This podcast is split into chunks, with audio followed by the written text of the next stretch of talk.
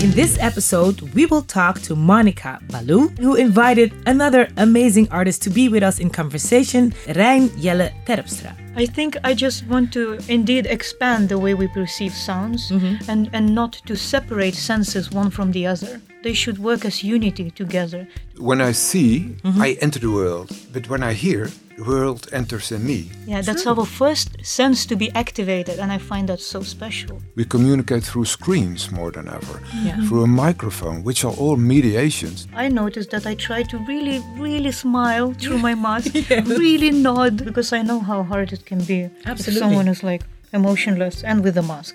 Our departure point of both of us is something missing. It's a defect.